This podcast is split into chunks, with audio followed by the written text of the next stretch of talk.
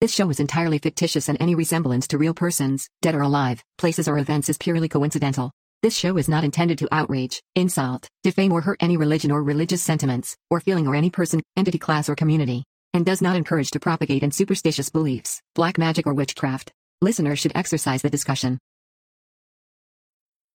Hello दोस्तों मेरी कहानियों को जितना प्यार मिला है आपसे उसके लिए बहुत बहुत धन्यवाद मैं स्वराज लेकर आया हूँ एक और हॉरर स्टोरी आज आपके लिए आशा करता हूँ ये भी आपको पसंद आएगी। आज रविवार था। राजेश अपने जिम में अकेला बैठा था। रात के साढ़े नौ बज रहे थे। ये राजेश का अपना जिम था और उसकी रोजी रोटी भी। अभी तक सारे मेंबर्स जिम करके जा चुके थे। राजेश ने सोचा, हिसाब कर लेता हूँ। इस महीने कितने इनकम हुई? आखिर घर का अकेला लड़का है, शादी भी करनी है। हिसाब तो रखना पड़ेगा। तभी फ्यूचर प्लानिंग अच्छी तरह से कर पाएगा। और वो हिसाब किताब देखने लगा। ये जिम सेकंड फ्लोर पर था। नीचे कुछ दुकानें थी। ये एक छोटी सी गली थी। राजेश को तकरीबन एक घंटा हो गया, यानी लगभग साढ़े दस बज गए। राजेश अब घर जाने के लिए जिम से बाहर निकला। बाहर निकलते ही एक बैल्कनी जैसा रास्ता था, जहाँ से पास ही क्लिनिक था और उसके बाद नीचे जाने की सीढ़ी। राजेश जैसे ही बाहर की ओर निकला, उसने देखा क्लिनिक के बाहर बेंच पर एक औरत बैठी है। औरत अच्छे घर से लग रही थी और शादीशुदा भी। क्लिनिक बंद हो चुका था, इसलिए बाहर की ओर अंधेरा था। सिर्फ़ जिम की हल्की सी लाइट आ रही थी। राजेश ने नीचे की ओर देखा। सारी दुकानें बंद थी और इक्का दुक्का रविवार को जो खुली थी, वो भी बंद हो गई थी। राजेश ने औरत की तरफ़ देखा और कहा, मैडम, आप यहाँ अकेली कुछ हेल्प चाहिए? औरत ने मुस्कुराकर राजेश को देखा और कहा, नो थैंक्स, और अपने फ़ोन की तरफ़ देखने लगी। राजेश चुप हो गया। लेकिन वहीं खड़ा रहा। कुछ देर बाद फिर से बोला, देखिए, यहाँ आसपास कोई नहीं है। आपका इस तरह अकेला होना सही नहीं। भरोसा रखिए, मैं भी अच्छे घर से हूँ। औरत बोली, वो बात ये है कि मैं अपने हस्बैंड की वेट कर रही हूँ। मैं यहाँ क्लिनिक आई थी अपने रिश्तेदार के साथ। वो किसी काम से चले गए और मैं यहाँ अकेली रह गई। मेरे हस्बैंड आते ही होंगे। लेकिन आपकी बात भी ठीक है। जब तक मेरे हस्बैंड नहीं आ जाते, क्या आप यहाँ रुक सकते हैं प्लीज़ राजेश तुरंत राज़ी हो गया। बोला, अरे, बिल्कुल। मैं घर पर मैसेज कर देता हूँ कि देर से आऊँगा। वैसे भी मेरा घर पास ही है। इतना कहकर उसने फ़ोन से घर पर मैसेज कर दिया और फिर से बोला, आप चाहें तो जिम के अंदर बैठ सकती हैं। यहाँ बाहर ठंड ज़्यादा है। औरत को शायद राजेश पर भरोसा था। वो मान गई और अंदर आ गई। राजेश ने तुरंत दो चेयर्स लगा दी और दोनों वहीं बैठ गए। राजेश बोला, आप यहाँ कौन से डॉक्टर से मिलने आई थी? यहाँ तो बहुत से स्पेशलिस्ट बैठते हैं। औरत ने राजेश को बड़े अजीब तरह से देखा और कुछ नहीं बोली। राजेश को लगा, उसने कोई पर्सनल सवाल पूछ लिया और चुप हो गया। कुछ देर बाद औरत बोली, मैं यहाँ ठीक हूँ। आप चाहें तो अपना हिसाब किताब देख लीजिए राजेश ने बोला, कोई बात नहीं। लेकिन अचानक उसके दिमाग में एक बात आई। ये बात इसे कैसे पता कि मैं हिसाब किताब कर रहा था राजेश को बुरे बुरे ख्याल आने लगे। उसे भूत की कहानियाँ याद आने लगी। उसे ये भी याद आया कि भूत आईने में नहीं दिखते। जिम में एक दीवार की तरफ़ बड़ा सा आईना लगा था। राजेश ने धीरे धीरे नज़र उधर घुमा दी और उस औरत को आईने में देखने की कोशिश की। वो औरत आईने में दिख तो रही थी, लेकिन ये क्या? वो राजेश की ही तरफ़ देख रही थी। जैसे उससे नज़र मिला रही हो, जैसे उसे पता हो कि राजेश आईने में देखेगा। राजेश ने डर कर जल्दी औरत की तरफ़ मुँह घुमाया तो दंग रह गया। देखा औरत फ़ोन की तरफ़ देख रही थी। तो फिर आईने में वो मुझे क्यों देख रही थी? राजेश ने एक बार फिर से आईने की तरफ़ देखा तो पाया औरत फिर से उसी को देख रही है। उसने फिर से औरत की ओर सीधा देखा तो औरत ने राजेश की तरफ़ मुँह कर लिया और दोनों एक दूसरे को देखने लगे। फ़र्क इतना था कि राजेश डर रहा था और औरत मुस्कुरा रही थी। औरत बोली अच्छा जी, चुपचाप मुझे देख रहे हो? और हंसने लगी। बोली, कोई नहीं, ये तो नॉर्मल है। किसी भी खूबसूरत लड़की की तरफ़ अट्रैक्ट होना नॉर्मल है। लेकिन सॉरी हाँ मैं शादीशुदा हूँ और अपने हस्बैंड से बहुत प्यार करती हूँ। राजेश सकपका गया। बोला, अरे नहीं मैडम, ऐसी कोई बात नहीं है। और इधर उधर देखने लगा।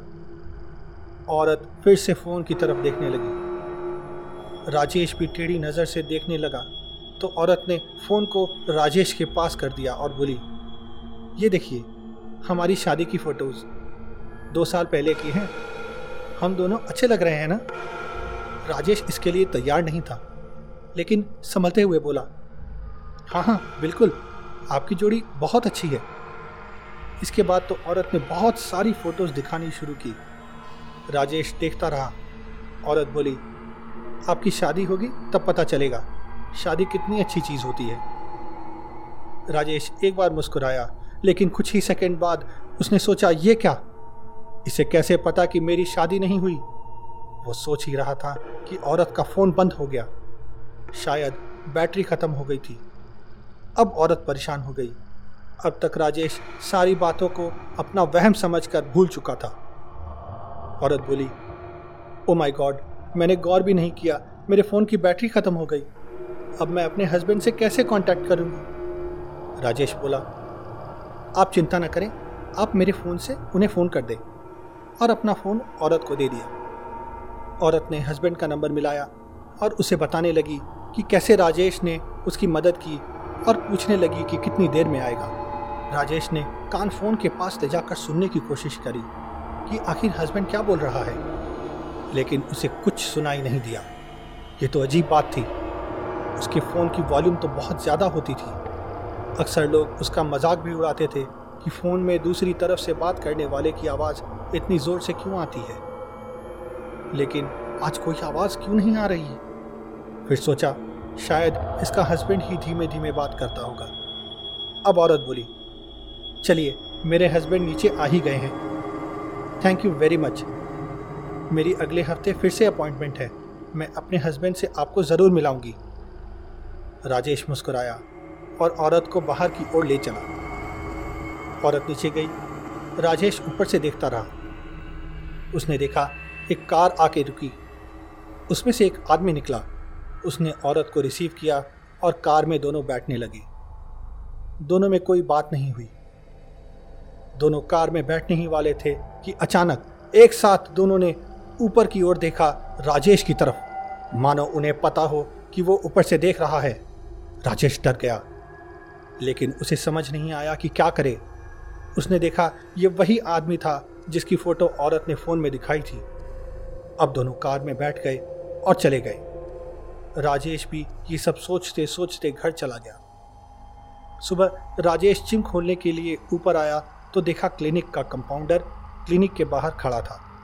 राजेश बोला, क्या यार मनोहर, अपने पेशेंट्स को ऐसे ही छोड़ देते हो? कल रात एक औरत अकेली बैठी थी। मनोहर बोला, अरे, कौन भैया? वो लीना? अरे, वो तो एक नंबर की पागल औरत है। अपनी जो साइकियाट्रिस्ट है ना, उनको दिखाने आई थी। लेकिन उसका एक रिश्तेदार साथ आया था। खैर, वो भी परेशान हो गया होगा, इसलिए भाग गया। क्यों? क्या हुआ? राजेश बोला, अरे, वो अपने हस्बैंड का वेट कर रही थी। अकेली थी तो मैंने कंपनी दे दी, बस। मनोहर बोला, अरे भैया, यही तो प्रॉब्लम है। उसके साथ हादसा हो गया था। दो महीने पहले उसके पति की मौत हो गई। तब से उसे लगता है कि वो यही है, उसके पास। सबने समझा लिया, लेकिन मानती ही नहीं। अपनी सेकेट्रिस्ट मैडम भी थक गई हैं। राजेश की सिट्टी पिट्टी गुम हो गई। पसीने आने लगे। बोला, लेकिन मनोहर, मैंने तो कल उसके हस्बैंड को देखा। वो नीचे आया था लेने। मनोहर बोला, क्या भैया, हमारी फिरकी ले रहे हो? ऐसा कहीं होता है क्या? आपको वहम हुआ होगा। राजेश बोला, नहीं यार, उसने मेरे फ़ोन से, उसे फ़ोन भी किया था। ये देखो ये कहकर उसने फ़ोन मिला दिया उस नंबर पर, जिस पर उस औरत ने फ़ोन किया था और स्पीकर पर कॉल लगा दी। दोनों ने ध्यान से सुना तो देखा उधर से आवाज़ आई। ये नंबर मौजूद नहीं है। इतना सुनकर राजेश ने फ़ोन काट दिया और पागलों की तरह बार बार फ़ोन लगाने लगा, लेकिन हर बार हर बार वही मैसेज सुनाई दिया। ये नंबर मौजूद नहीं है। अब मनोहर हंस पड़ा और अंदर चला गया।